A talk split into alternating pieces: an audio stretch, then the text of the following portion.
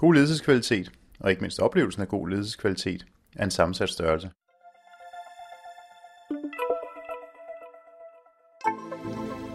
Du lytter til et CFL-podcast.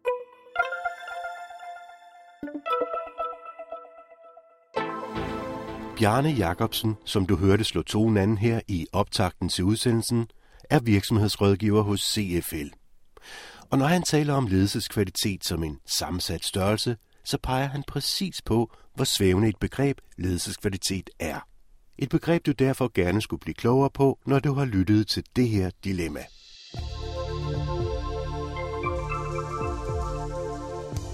Ledelseskvalitet er et tilbagevendende emne til debat, fordi begrebet udvikler sig med tiden. Vinke Strømsnes, administrerende direktør hos CFL, fortæller her, hvilke dimensioner af ledelseskvalitet, der sidst i 2014 blev drøftet af danske ledere. Sidst vi kiggede på det her, der var konklusionen meget klar. Netværk er det bedste redskab, der overhovedet findes til at øge ledelseskvalitet. I hvert fald, når man spørger lederen selv. Det at komme et sted hen og finde ud af, hvad andre gør på de områder, man selv bøvler med, det giver altså rigtig meget input. Sparring med andre ledere, men også coaching er noget af det, der virkelig virker.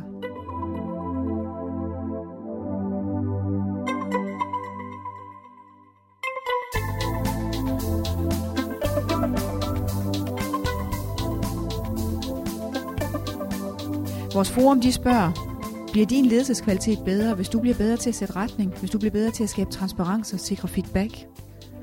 Hvis du nu får en bedre forståelse af, hvad det er, du ikke skal gøre, hvis du får en bedre forståelse af, hvad det egentlig der er din opgave i forhold til dit ledelsesniveau, hvad vil der så ske med ledelseskvaliteten i jeres virksomhed? Siger altså Vinke Strømsnes. For at uddybe debatten sidder nu et panel klar til at drøfte et dilemma om ledelseskvalitet. Panelet består af Olga Brynæk Olsen, og jeg er fra Københavns Kommune. Jan Albertsen, og jeg er fra Farmakon. Erik Urskov, Kalvebod Ejendomme. tre topledere og et dilemma. Du er leder af en virksomhed i rivende udvikling. For at I kan følge med efterspørgselen, har det krævet nogle skrabe omlægninger i arbejdsgangene. Og du har været nødt til at skære igennem i flere omgange. Det har medført, at mange af medarbejderne er frustrerede og umotiverede af det hårde pres, lyder tilbagemeldingen fra din memledere. Du kan ikke selv fornemme utilfredsheden direkte i din position, men tænker, det er rimeligt at antage, der er muren i krone. På den anden side har du driften at tænke på. Hvad gør du?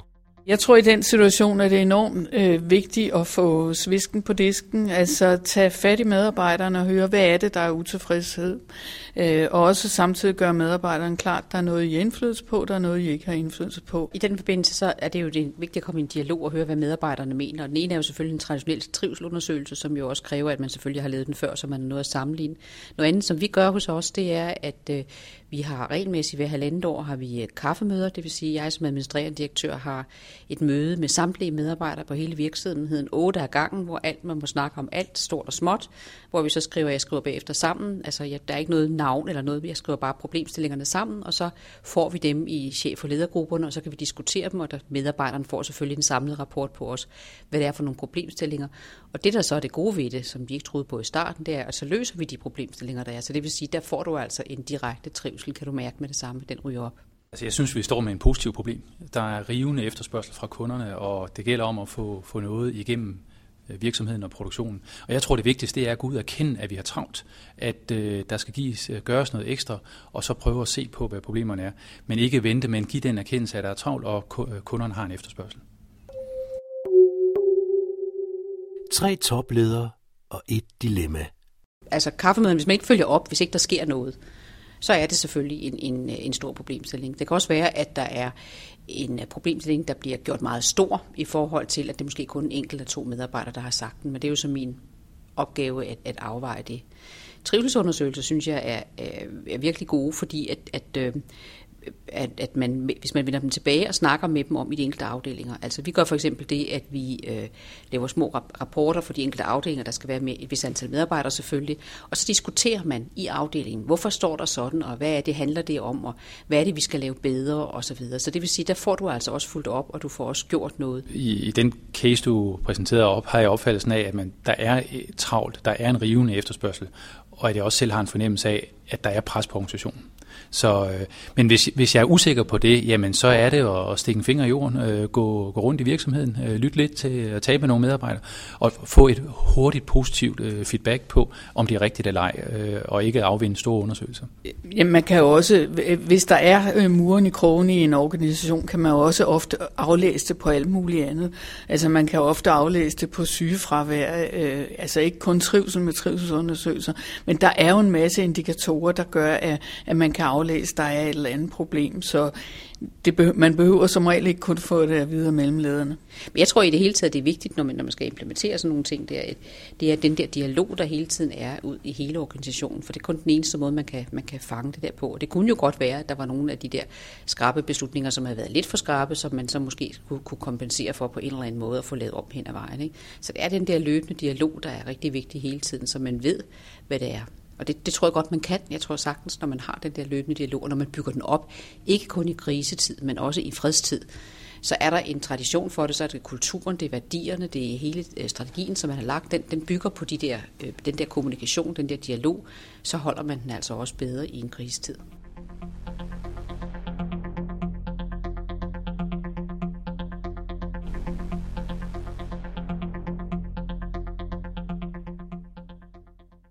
Jeg får et billede på et, et eksempel, hvor jeg har været igennem med det her, hvor i, i store renteændringer og låneomlægninger øh, jeg oplevede, at vi gik i virksomheden i løbet af kort tid fra en tidobling af efterspørgselen.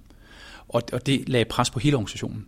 Og vi måtte ind og ændre arbejdsgangene, vi måtte ind og ændre fra normal 9 til 4 job til toholdsskift, øh, vi måtte ind og ændre, hvem der skulle gøre hvad og køre igennem.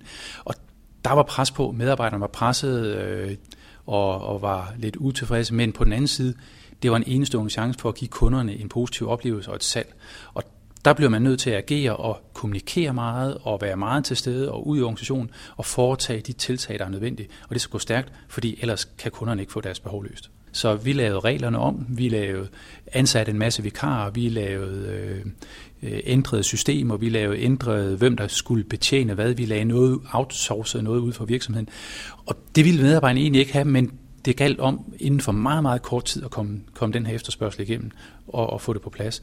Og der er det bare vigtigt at gå ind og gøre de her tiltag og beslutte, hvad det er, og der er ikke tid til at vente. Det må man kan ikke gå, gå i arbejdsgrupper. Det er at træffe beslutningen, det er det her giver noget. Og så kommunikere, at det er nødvendigt for, at vi kan betjene vores kunder. Og så forstår de det også, selvom det er hårdt. Vores erfaring er i hvert fald, at medarbejdere har ikke noget imod at have travlt. Altså, de synes faktisk, det er rigtig spændende at have travlt. Og når vi laver trivselsundersøgelser, så er der mange, der siger, jeg er tilfreds med mit arbejde, og jeg er travlt. Men det, de ikke er tilfreds med, det er, hvis de ikke har indflydelse på, hvordan arbejdet bliver tilrettelagt. Øh, så, så hjælper det ikke. Altså, så, så, så det med at have travlt, øh, det kan kun være, altså det ofte bliver det opfattet positivt af medarbejderne.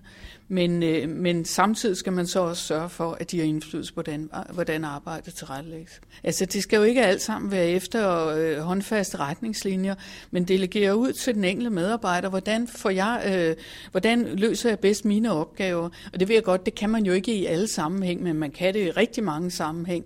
Og det er jo det, der øger øh, tilfredsheden og også giver medarbejderen lyst til at have travlt. Det er enig Men hvis man nu, hvis man nu har øh, noget overordnet, der skal besluttes hurtigt, som du nævnte før, ikke også, ikke? så tror jeg også, det handler om at kommunikere. Altså det handler om at fortælle medarbejderne, hvorfor man gør, ikke blot at vi skal gøre det, men også hvorfor gør man det, og hvordan har vi tænkt os at gøre det, og hvad kan du få indflydelse på, og hvad, hvad handler det om det her. Så jeg tror, at den der kommunikation, den skal foregå på mange måder. Den kan foregå på internettet, den kan foregå ved mail til medarbejderne direkte, den kan foregå ved, at man har informationsmøder, og den kan foregå ved, at man går rundt. Altså i virkeligheden skal det nok foregå på alle måder, for noget af det, man skal huske, det er jo, at det handler om kommunikation, kommunikation, kommunikation. Så jeg tror ikke, man kan fortælle nok om det, og så skal man selv efterleve det også. Under panelets debat har virksomhedsrådgiver ved CFL, Bjarne Jacobsen, lyttet med. Og her kan du høre de ting, som han har hæftet sig ved. Grundlæggende er lederens vigtigste opgave at sikre de bedst mulige rammer og klar retning for organisationen som helhed, og medarbejderne enkeltvis bidrager til virksomhedens samlede resultatmål, både på kort og lang sigt. Det betyder også, at ejerne måske kan have en anden optik og forventninger til lederne, end medarbejderne selv har. Så forventningsafstemning, ledelsesmæssig prioritering Involvering og motivation er afgørende faktorer for at lykkes med at udøve god ledelseskvalitet.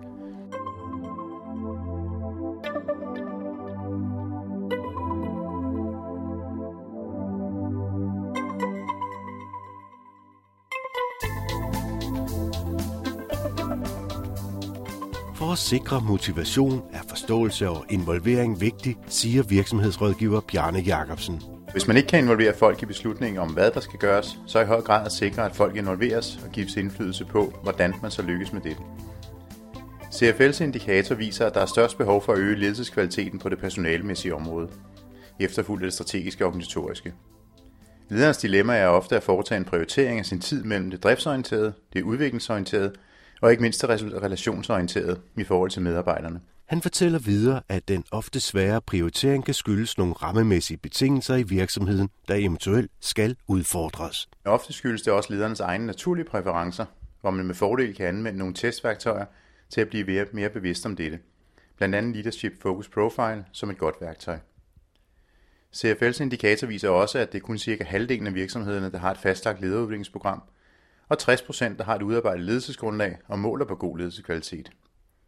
Så der er umiddelbart et behov for, at virksomhederne i højere grad eksplicit forholder sig til de ledelsesmæssige rammer og succeskriterier. Dilemmabåndet er ved at rende ud. Vi takker for, at du endnu en gang har lyttet med. Og her, mens januar langsomt er ved at løbe sig selv i gang, ønsker vi god arbejdsløst og god opstart af 2015.